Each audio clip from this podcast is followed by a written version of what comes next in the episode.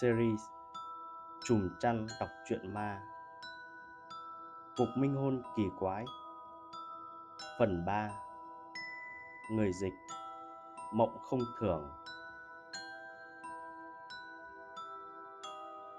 Người đứng trước mặt này, Ngoại trừ bên hông treo một túi vải giống chú hai ra, Thì còn vác thêm một người giấy ở trên lưng.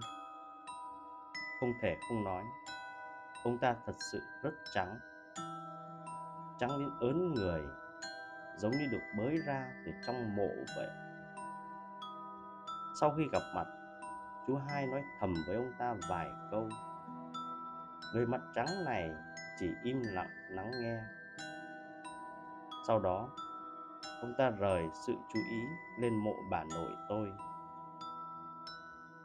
Đi vòng quanh hai vòng còn bấm đốt ngón tay.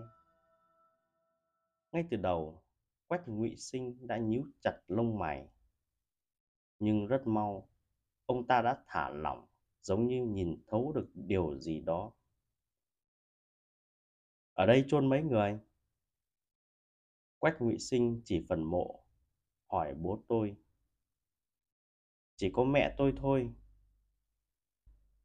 Không đúng. Tôi tính ra có chôn bốn người. Không chỉ tôi và bố tôi, ngay cả chú hai cũng ngẩn người. Quách ngụy sinh ghé tai nói nhỏ với chú hai. Đệch sau khi nghe xong, chú hai không kìm được mà chửi thề. Lúc này, quách ngụy sinh đã đỡ người giấy trên lưng xuống chất lên phần mộ. Sau đó, ông ta dở túi vải, lấy ra một tấm da to ngang lồng ngực, vuông vức. Chỉ là không biết cái này làm từ chất liệu gì, là da người hay da động vật. Quách ngụy sinh tìm con dao nhỏ, chọc các lỗ trên tấm vải này. Rất nhanh một gương mặt người đã được ông ta tạo ra. Nhìn đường nét bên trên tấm da này, trong lòng tôi không khỏi run sợ. Quách ngụy sinh dán nó lên mặt người giấy, lại cắn đứt đầu ngón tay, dùng máu tươi của chính mình điểm mắt cho người giấy. Tiếp đó, ông ta không ngừng niệm chú, chợt quát lớn, lên! Một cảnh quỷ quái đã xuất hiện. Mộ phần của bà nội tôi đột nhiên bay ra một luồng xương trắng. Hình dạng này, dáng vẻ này rõ ràng giống hệt những ma quỷ tôi nhìn thấy vào nửa đêm hôm qua. Xương trắng dường như có một loại trói buộc nào đó bay lơ lửng trên đất. Cả đường tiến về phía trước bám lên thân người giấy. Khuôn mặt da ban đầu chỉ treo qua loa trên mặt người giấy mà thôi. Bây giờ thì nó từng chút một tiến vào trong mấy chỗ lõm xuống một cách rõ ràng. Cùng với mặt người giấy dán chặt với nhau. Tôi chỉ biết, thoạt nhìn người giấy này đường nét và tướng mạo của nó rõ ràng là bà nội tôi. Đặc biệt là con ngươi đỏ au nhiễm máu kia, bây giờ lại chuyển động giống như bọn trộm gà. Người giấy hồi hồn rồi. Người giấy này có thể nói là bà nội tôi. Nhìn xung quanh, xong mới chuyển ánh mắt lên mấy người chúng tôi. Bố tôi rất sợ trong chớp mắt, không còn vịn cây gì nữa, mà trốn thẳng ra sau thân cây. Quách ngụy sinh không nói gì, như nút hồ lô. Trái lại là chú hai. Ông ấy ngồi xuống bên cạnh bà nội tôi. Này, bà lão, biết vì sao gọi bà về không? Chú hai cố ý chỉ vào tôi bà nội tôi rất thông minh nào không hiểu được chứ nhưng bà ta lại nổi giận. Bà ta bây giờ cơ thể hạn chế, căn bản không thể cử động được. Thế nên chỉ có thể nhe răng trợn mắt với chú hai. Chuyện nhà chúng ta liên quan gì đến cậu? Cậu là ai cơ chứ? Chú hai mặc kệ, chỉ vào quách ngụy sinh. Người anh em của tôi tính ra một chuyện. Bây giờ tôi và bà đối chiếu một lát.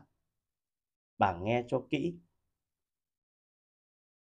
Qua việc kết duyên cho cháu gái mình, bà đã nhận sinh lễ của vong hồn. Những sinh lễ này thực sự là phúc lộc thọ đúng không? Tôi nghe ngơ luôn.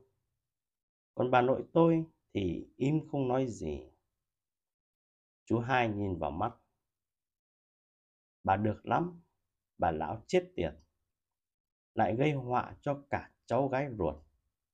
Dùng nhân duyên của nó trao đổi để nhận được lợi ích từ vong hồn. Bà nội tôi điên cuồng dãy dụa muốn trốn.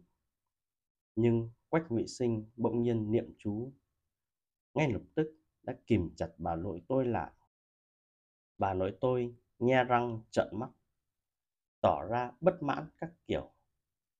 Bà ta còn hét lên. Cháu gái ruột của tao thì làm sao? Tao sinh ra cha nó, cha nó sinh ra nó. Tất cả của nó, bao gồm tính mạng, mọi thứ đều thuộc về tao. Tao muốn lợi dụng nó thế nào chẳng được. Bà nội tôi lại gầm lên với chú hai. Mấy người rốt cuộc là ai? Dùng cách tả môn ma đạo để gọi ta ra. Không sợ gặp báo ứng sao? Chú hai bật cười ha hả. Báo ứng? Tôi sợ quá, sợ thật đấy. Chú hai sờ túi vải, lấy ra đèn dầu, lách tách một tiếng. Đèn dầu được châm lên, ngọn lửa màu xanh yếu ớt dần dần nổi lên. Chú hai bê đèn dầu ép gần mặt người giấy. Bà lão, bà chọn đi. Là thành thực nói ra hay là để tôi dùng một ngọn lửa thiêu bà. Lửa này có bao nhiêu uy lực, bà hiểu rõ. Nói xong, chú hai cố ý hơi đốt bà ta. Bà nội tôi đau đớn đến mức mặt vặn vẹo. Ban đầu vẫn còn phản kháng, nhưng sau đó bà ta hoàn toàn từ bỏ. Theo như bà nội tôi nói, thì đời này bà ta làm quá nhiều chuyện xấu. Khi làm bà đồng, chỉ cần ai đưa tiền thì bà ta sẽ giúp người đó thi triển tà thuật đối phó với những người khác. Lần tạo nghiệt cuối cùng, bà ta đã đâm tiểu nhân và hạ bùa chú. Rủa đứa trẻ còn trong bụng mẹ chết, chỉ vì đó là bé gái. Điều này cũng dẫn đến bà nội tôi không được thọ, càng lúc càng xui xẻo. Vì để hồi phục trở lại, bà ta đã chú ý đến tôi. Dù sao, mượn tuổi thọ và vận may của người ngoài thì không được. Chỉ có thể ra tay với người chung huyết thống. Được lắm, đổ tai họa. Chú hai nghe đến đây thì không nhịn được nữa mà mắng lớn. Lúc này, bố tôi bạo gan, ló đầu ra khỏi thân cây. Bà ta còn muốn nói mấy lời hay và cầu xin các thứ. Chỉ có điều, khi phát hiện bố tôi, bà ta dường như nghĩ ra điều gì đó. Tiểu Yên, Tiểu Yên. Bà ta gọi tên mụ của bố tôi, bày ra dáng vẻ yêu sách. Nhưng bố tôi lại phản ứng khác bình thường, không còn sợ hãi gì nữa. Ông đột ngột xông đến. Đồ hại người, đi chết đi. Bố tôi lao đến, điên cuồng chửi vào mặt người giấy. Tôi cũng muốn kéo bố tôi lại, nhưng vẫn chậm một bước. Bố tôi đã ra tay rất mạnh. Miệng của người giấy bị ông xé nát. Thậm chí cả tấm da mặt kỳ lạ kia cũng bị bố tôi xé xuống. Bà nội tôi thì sao? Người giấy rách làm hai mảnh, không có cử động gì, chỉ nằm mãi ở mộ phần. Anh bị sao thế hả? Ai bảo anh chạm vào người giấy? Chú hai hung hăng đẩy bố tôi. Hỏi một đằng, nhưng bố tôi trả lời một nẻo. Ông bày ra dáng vẻ chút giận, chỉ lẩm bẩm đi, lẩm bẩm lại. Bà ta phải chết, phải chết. Sau đó, chú hai và Quách Ngụy Sinh đã ra tay với mộ bà nội tôi. Chú hai thật không hổ là người trộm mộ, không tốn bao nhiêu sức. Chú ấy đã đào được một lỗ lớn trên nấm mộ. Quách Ngụy Sinh chui vào trước. Với tư thế và động tác kia thì quả thực giống rắn. Sau khi ông ấy lần lượt nuôi ra bốn hũ cho cốt từ bên trong, thì tôi mới tin những lời lúc trước của ông ta. Ở đây quả nhiên đã chôn bốn người. Trên những hũ cho cốt này đều có ghi tên. Ngoài tên bà nội tôi ra, còn ba cái tên khác. Lần lượt là bố mẹ tôi và tôi. Lúc này, Quách Ngụy Sinh đã mở hết những hũ cho cốt này ra. Bên trong hũ của bà nội tôi toàn là chất màu trắng. Nhưng trong hũ cho của ba người nhà tôi thì chỉ đựng toàn tóc. Tóc đã được ngâm trong máu. Bố tôi có một suy đoán. Ông cũng không gọi mẹ nữa, mà gọi bà nội tôi là bà lão. Bà lão này không chỉ chôn con tôi, không chỉ hãm hại con tôi, mà còn nén dùng với tôi và Đại Quyên đúng không? Đại Quyên chính là tên của mẹ tôi. Lúc này, cũng không ai vội trả lời bố tôi. Quách Ngụy Sinh tinh mắt. Sau khi kiểm tra cẩn thận, ông ta đã tìm ra được hai lớp ở dưới đáy hũ cho cốt của bà nội tôi. Bên trong giấu một tờ giấy vàng. Khá lắm. Bên trên ghi kín thông tin tường tận cổ. Chín mối duyên bà ta tìm cho tôi. Chúng tôi đọc từng mối một. Bên nhà trai, nào là lão vương què trong làng, nào là người điếc hoặc người gù của thôn bên cạnh. Tất cả đều là những người mọi người biết vì không có vợ con. Tôi vừa nghĩ đến bọn họ, ít nhất là tôi có ấn tượng với một vài người trong đó vì từng thấy khi còn bé. Cơn buồn nôn ngay lập tức dâng lên. Phía dưới cùng của tờ giấy vàng ghi thông tin của một người đàn ông thứ 9 Ba chữ rất đơn giản. Hồ Thiên Anh. Thiên Anh có thể hiểu là hàng ngàn đứa trẻ. Người ngoài nghe được có lẽ sẽ không có cảm giác gì. Nhưng không chỉ có tôi, mà cả chú hai khi nhìn thấy sắc mặt cũng phải thay đổi. Bởi vì họ Hồ này là sự tồn tại cực kỳ khủng khiếp. Thời gian quay về 50 năm trước.